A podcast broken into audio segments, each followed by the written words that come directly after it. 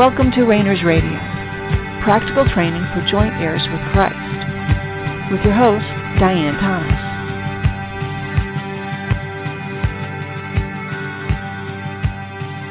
Good evening and welcome to Rainers Radio. This is Diane Thomas, your host. As usual, let's just take a couple seconds and remember how much God loves us. Be reminded that he's right there with you you are in him. You don't have to get his attention. You don't have to do anything. He's there for us. He's there for you. The circumstances you find yourself in are for you, not against you. He's not waiting for you to trip up. He's not keeping a scorecard. He's crafting you. And he uses our circumstances and situations a great deal in order to accomplish that. We've been talking about learning to recognize and exercise our power and authority in the supernatural realm. That also extends to the natural realm, but we're so much more comfortable doing that. When I say you have power and authority in the natural realm, you might have some understanding of, of the different layers and the different ways you already exercise power and authority through your rights, through your, you know, your age, you know, um, variety of different ways, your position at your work, things like that. You already understand how power and authority works in the natural realm. Well, the supernatural realm, understandably, works differently. And these are the things we're learning how to exercise the power and authority that we already have. Now, um, there's a lot of uh, misunderstanding and confusion in religious circles, especially, uh, you know, Western Christianity, about the nature of the supernatural there has this we have this tendency to say that anything that's supernatural we should you know just stay away from. That it's dangerous we're going to get hurt that god doesn't want us to get involved in that. And yet he has put the supernatural realm as part of our realm. Your soul exists in the soulical realm, functions in the soulical realm, which is part of the supernatural realm. And these are, we're using words, I'm using words to try to convey something that I just don't have words for yet. You know, I'm I'm still thinking about how to represent this in, in a graphic form in, in pictures so we can communicate about it more clearly. But in, in my understanding, and that's subject to change, my understanding is that within the supernatural realm, there are additional realms. There's like within a state, there are different counties. Within a county, there's a different municipalities. Within this country, there's multiple states. And within each state, and county and municipality, there are different laws and there are different, you know, fields. There, you know, some counties are, you know, in the mountains. There's a certain lifestyle. Counties that are urban in the middle of the city, there's a different lifestyle. Well, for us, we live in a soulical realm where there's a soulical lifestyle, but there are other counties where there may be different kinds of angels. And maybe there's an angel state. And within that angel state, you know, that, you know, we are, we have this idea about what an angel is. We'll talk about that at some point in time. But we can say within that state of angels, there's all these different counties. And within each county or realm, there's different kinds of angels. And they each have power and authority to accomplish certain things, and they have different lifestyles. But all all angels have certain characteristics that are common among all angels. Likewise with demons. There's a there's a state of demons, and then there's a count. There's a bunch of counties within that state of different kinds of demons, and that's also within the supernatural realm. This being in the supernatural realm is not a reflection on their power and authority. It's like geography. It's this is where our soul exists this is where angels exist. This is where demons exist. And I don't know about aliens. I don't know about ghosts. Uh, but that's where I'd put them, is in the supernatural realm. They'd have, you know, aliens would have their own state and ghosts would have their state and whatever other critters there might be out there, you know, they they have their. And if if angels, if animals had a soul, there'd be a a state for animals. And of course, within that state, there'd be a whole bunch of counties where, you know, one county is going to have mammals, another is going to have birds. There's going to be a commonality of what that county characteristics that live in that county, just like geography. But there's going to be diversity within that county, within that uh, range of, of those who exist in that realm. That's a, a simplistic way of looking at it, but that's where we need to start. You know, on the one hand, you and I, if we look at, at one another, even before we were born again, we don't reduce ourselves to just a soul and a body, and our soul has a mind, will, and emotions, and we exist. We're, without even being spirit, we are more complex than that. Just as if we looked at our bodies, you know, you and I look at one another, we look at ourselves in the mirror, and we see something that's familiar. We see our our face, our our our body, what we're wearing. You know, we see the good, the bad, the ugly, the things that need to be improved, the things we're proud of. But it, it does not reflect the, our heart, our liver, our blood vessels. Doesn't we don't see on the outside all the things that are going on by necessity on the inside that we're breathing, that we're thinking, that we're digesting, whatever it is we're doing on the inside. And we don't think about it. We just accept until there's something wrong that everything's working the way it should. But we have an understanding that something's going on on the inside, that our heart is beating, that we are breathing, that we are thinking, that uh, the blood is flowing, especially when we cut ourselves. There are consequences to how we treat our body, for instance.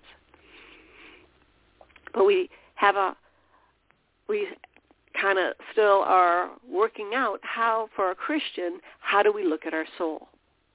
And when we, again, for our purposes, we look at our soul as a gift from God. And that you have a unique soul, I have a unique soul, but it was given to us for a purpose, to achieve something in the process of bringing us into oneness, spirit, soul, and body, so that we can be one in him, one in God, one in Christ. So we have a goal in mind. How do we get there? Our soul is, we're using the analogy of, a, of two sides of a coin. One side are all the, the negative things that our soul has experienced, all the wounds, that need to be healed, all the lies that need to hear truth, the generational curses, the the things that the, that have happened that are in, infringing on our soul, being rejoined to our spirit without even our soul being aware of it. And that part is is what's separating. You know, that's where we develop the crutches that's where we develop our our control mechanisms, our ways of keeping people away or keeping people close, keeping God away or keeping him close, protecting ourselves, controlling our environment. And God is working on all that to reunite our soul with our spirit. This is God's task, is to deal with that side of the coin. We can't do that. You cannot heal your soul. God is in the process of doing that, but you cannot heal yourself, your soul, yourself. Yourself again is is what your soul has created. It's like armor. Think of your soul, yourself. Image is is the projection of your your soul. Your self control is an artificial attempt of your soul to control its environment and to control itself but it's not. It's a it's a fraud. It's a fake. It's it's an attempt. It's a role. It's acting. Then on the other side of our soul is the soulical behaviors, how our soul is meant to function. And as soon as we begin to as soon as we are born again and re-spirited, our soul starts to cry out on this side of our of the coin to cry out to God himself to be restored to learn to live and move and have its being in Christ. So on the one hand, we're dealing with a false image of who we are, who God is, who others are. On the other, we we're dealing with a side of neglect. That we are so consumed, you know, not not to be uh, ashamed or frightened of how consumed we be, have become with the natural. We, you know, hope so often, uh, you know, that we can just survive until we die and go to be with God. Or if you believe in some kind of, you know, rapture or, you know, uh, event of any kind where we will just go from here to something else and not have to go through any changes. We won't have to deal with any discipline or or correction or the pain of experiencing healing. Healing very often involves pain. And that's one of the reasons we we avoid it. We avoid it for other re- reasons as well because it affects other people. But very often it's because there's often pain involved in the healing. So on the one one side, God is doing His thing, and then on the other side, we are learning to live with the gift God gave us, our soul and our body. But part of that gift is the circumstances that you're in, the people you're around, the time you were born, the the age, the your you know whether you're whatever your family's heritage is, the politics, the health, the quality of the water, everything is part of the circumstance that God has placed you in. Not to test you, not to challenge you so that you know you'll fail or you'll see how to humble you to see so you could see how how negative how bad you are whatever how weak but so that we can learn to live as a spirit that has a soul that lives in a body. And part of that process is getting to know our soul. Not the, you know, there will come parts of, you know, as God heals your soul, very often he will reveal to you sometimes the process, but very often the results, what needs to be healed. And very often what will happen is by the time God shows you this is what he's healing in your life, It's sort of like an iceberg.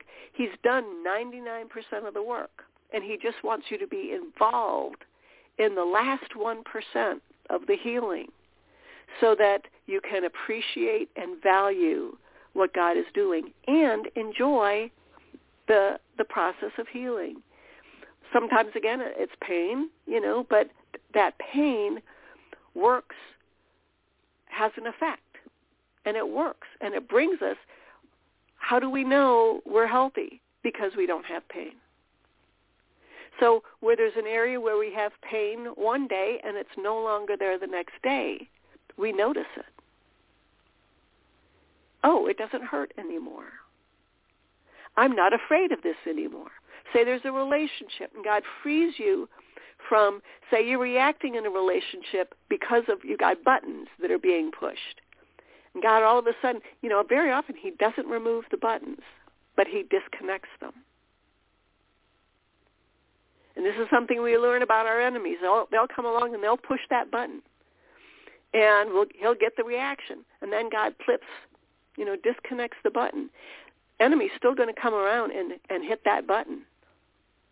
And we may even feel that button being pushed. But we just won't react. It does, won't matter anymore because that's the work God has done. Now on our side, on, on the side that we are to be involved in learning how our soul works and fully, again, we're going to be, we, we are spirit, we have a soul, and we live in a body. We, we understand our body to some degree, but we don't understand and we don't exercise the power and authority that God has given us in our soul.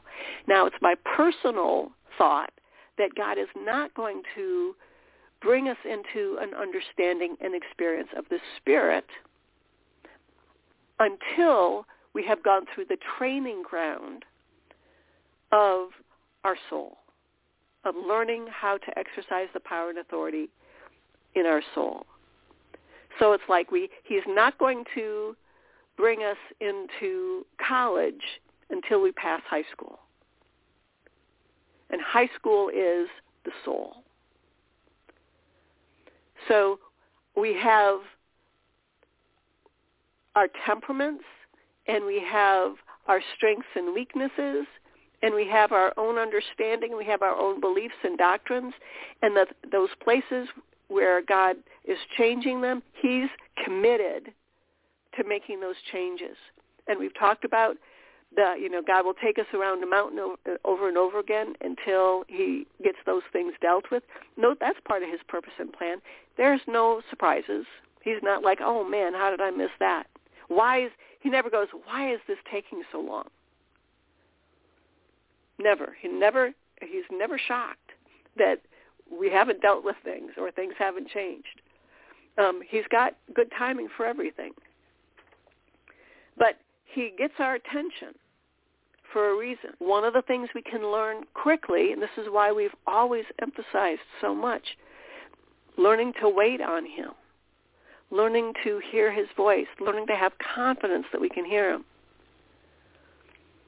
So that if he, you know, has something to uh, that he wants to complete, and he's done the 99%, and he the last thing that needs to happen is for us to be aware of it. If we are closed off to his voice, he can't finish that. He doesn't he chooses not to finish it because he wants us involved in his work. We are yoked together with him. We we carry the burden with him of our soul, of our the our history in our in our soul, in our in the in the past, present, and the future. But so he will do things in our life to get our attention. And we've talked about the three areas being finances, health, and relationships. But he does he does that to get our attention. And then when he gets our attention, hopefully we can ask him, okay, God, why you know, I've, you've got my attention. What's next? And we can ask, he may go, okay, this is this is the change I've wrought in you. This is the freedom I've, I've given you. This is what's going on. And sometimes he doesn't use one of those areas. Again, we want to be the more the more receptive in recognizing his presence, his speaking to us. The less he has to use, uh, you know, major attention grabbers. Like it's it's better if God doesn't have to send an angel with a telegram to tell you you're going in the wrong direction. You know, if if if if you're waiting for that, you're you're being presumptuous about you know that God should have to do that every time to tell you okay you're you're going in the wrong you, you you're going in the wrong direction you're making the wrong choice or you know you're treating this person bad or you're you're thinking you know wrong thoughts about yourself whatever it is if we think that okay when god does this when god you know sends me a telegram when i you know when i get a phone call from god you know that kind of thing when there are when he speaks to me where i can't miss it from an external source that's too late. Not not you know that's not what we want. We don't want to push God into a corner where the only way he can get our attention is through extreme measures. Let's put it that way. Not that it's necess- not too late because nothing's too late. But it's like we've missed him. Step A, step B, step B, C, and here's step Z, and he's had to send us an angel with a telegram. So let's be responsive to him and miss him. We're still going to miss him at the A, the B, the C, the G, the H, the L. We're still going to miss him. Fine. But you know what? We have all the way to Z and, and beyond because this is a learning process. And the process is what God values because it's through the process that we are changed. And it's through the process that we learn appreciation and we learn patience, and we learn confidence. So many of these things are simply related to being alive here on this earth and being alive t- time-wise, spending time, experiencing time. But so we look at how we live as a soul, soulical being. And if the one side of the coin is God's responsibility, the other side of the coin not so much our responsibility, but who we are. Again, your soul is your mind, will, and emotions. And now that you're a spirit, you're a living spirit. You were always a spirit being, but your spirit is either dead or alive. If you've been born again, your spirit is now alive. It's been enlivened and is one with God. So God how God thinks of you is already settled. He loves you. He can't not love you. And his love is unconditional and absolute. And he values you and and he's proud of you and whatever you need from him, whatever you need to hear from him, he's ready to say it to you. It's it's done. It is finished. But our soul is still in process. So let's say there's an area about, you know, you believe a certain thing about, you know, that you let's say you're, that you believe you're a failure. And God's over here healing your perception. Maybe there's a wound. Maybe somebody in your, you know, family oh, always told you you'll never amount to anything, and you took that in as truth. Well, that's not true. So God going to, in His time, in His way, you know, like a Jenga puzzle. He knows exactly what it takes to, to pull it out, to to speak truth to that lie, and he's going to do that. But in the but as part of that, that affects how we live as a soulical being. So while he's working on one side, work, we're working on the other, and they do affect both, you know, affect each other because it's one coin. It's one object. Our, we have one soul. So rather than it being two sides, it's we want to look at are we trying are we putting our time and energy and effort into doing God's job and leaving our job undone. And again, our job is to learn to live with the, using the power and authority that is in our soul. Not so we can accomplish something, but because the process of learning is valuable to God and valuable to us, but it produces something that God wants us to produce in us. First, first of all, it produces that unity, that restoration of our soul with our spirit. But think of think of whatever project or accomplishment or uh, kudos you've ever gotten that you're the most proud of. How did that make you feel? That you did it. You that gives you confidence in that area. You know, let's say it's a sport. You get confidence that you know how to that you know how to golf. That you, you know, uh, know whatever it is. You you know how to do. You know, you know how to drive. You don't have to wonder. Okay, now how, each time you get behind the wheel, now how does this work? once you learn how to do something, you, you know how to do it. And sometimes you get better at it. And sometimes it just becomes just part of your life. Well, that's the part of your soul that you've already come become familiar with. But there's more. And now that we've been born again and our spirit has been started the process of being reunited, now we, you and I can turn to learning how to make the most of our soul. Not ourself. God is dealing with yourself. It's our soul. Your mind will, you know, this, you know, God is committed to restoring our soul, quickening our mind, you know, um, bringing our emotions into alignment with our true identity, bringing our behavior, you know, working patience in us, te- giving us courage, boldness, so we can uh, do the things that he asks us to do so we can get out of the boat and walk on the water when he says come.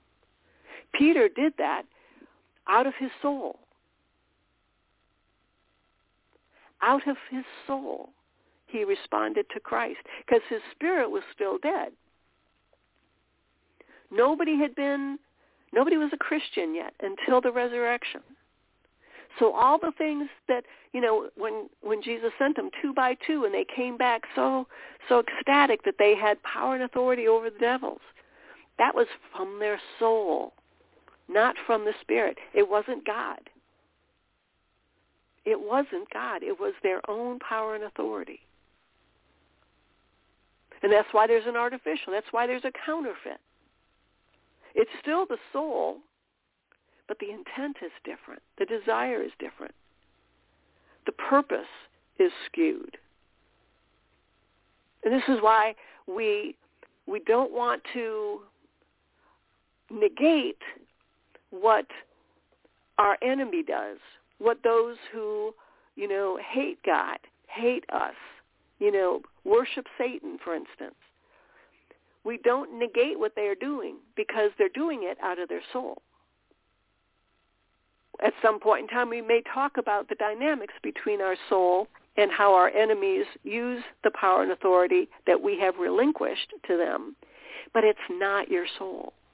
They, you can't relinquish something that God gave you. It's your soul that God gave you, and He's guard, He guards it.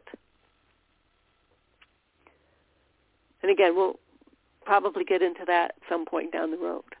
But for now, be, be thinking in terms of your own soul, your mind, will, and emotions. Again, we've talked so often about the different abilities, the latent abilities that are in your soul. Hopefully continue to spend time doing, you know, basically homework, set aside appointments to be thinking in terms of, and, and God might put books in, in your hands or, you know, a person who can teach you. You know, if you don't speak in tongues, seek out people who do. If you don't want to speak in tongues, that's fine, but ask the Lord if that's uh, something you are resistant in or if it's just not important to him because he's got his priorities. And so one of these days we are going to get to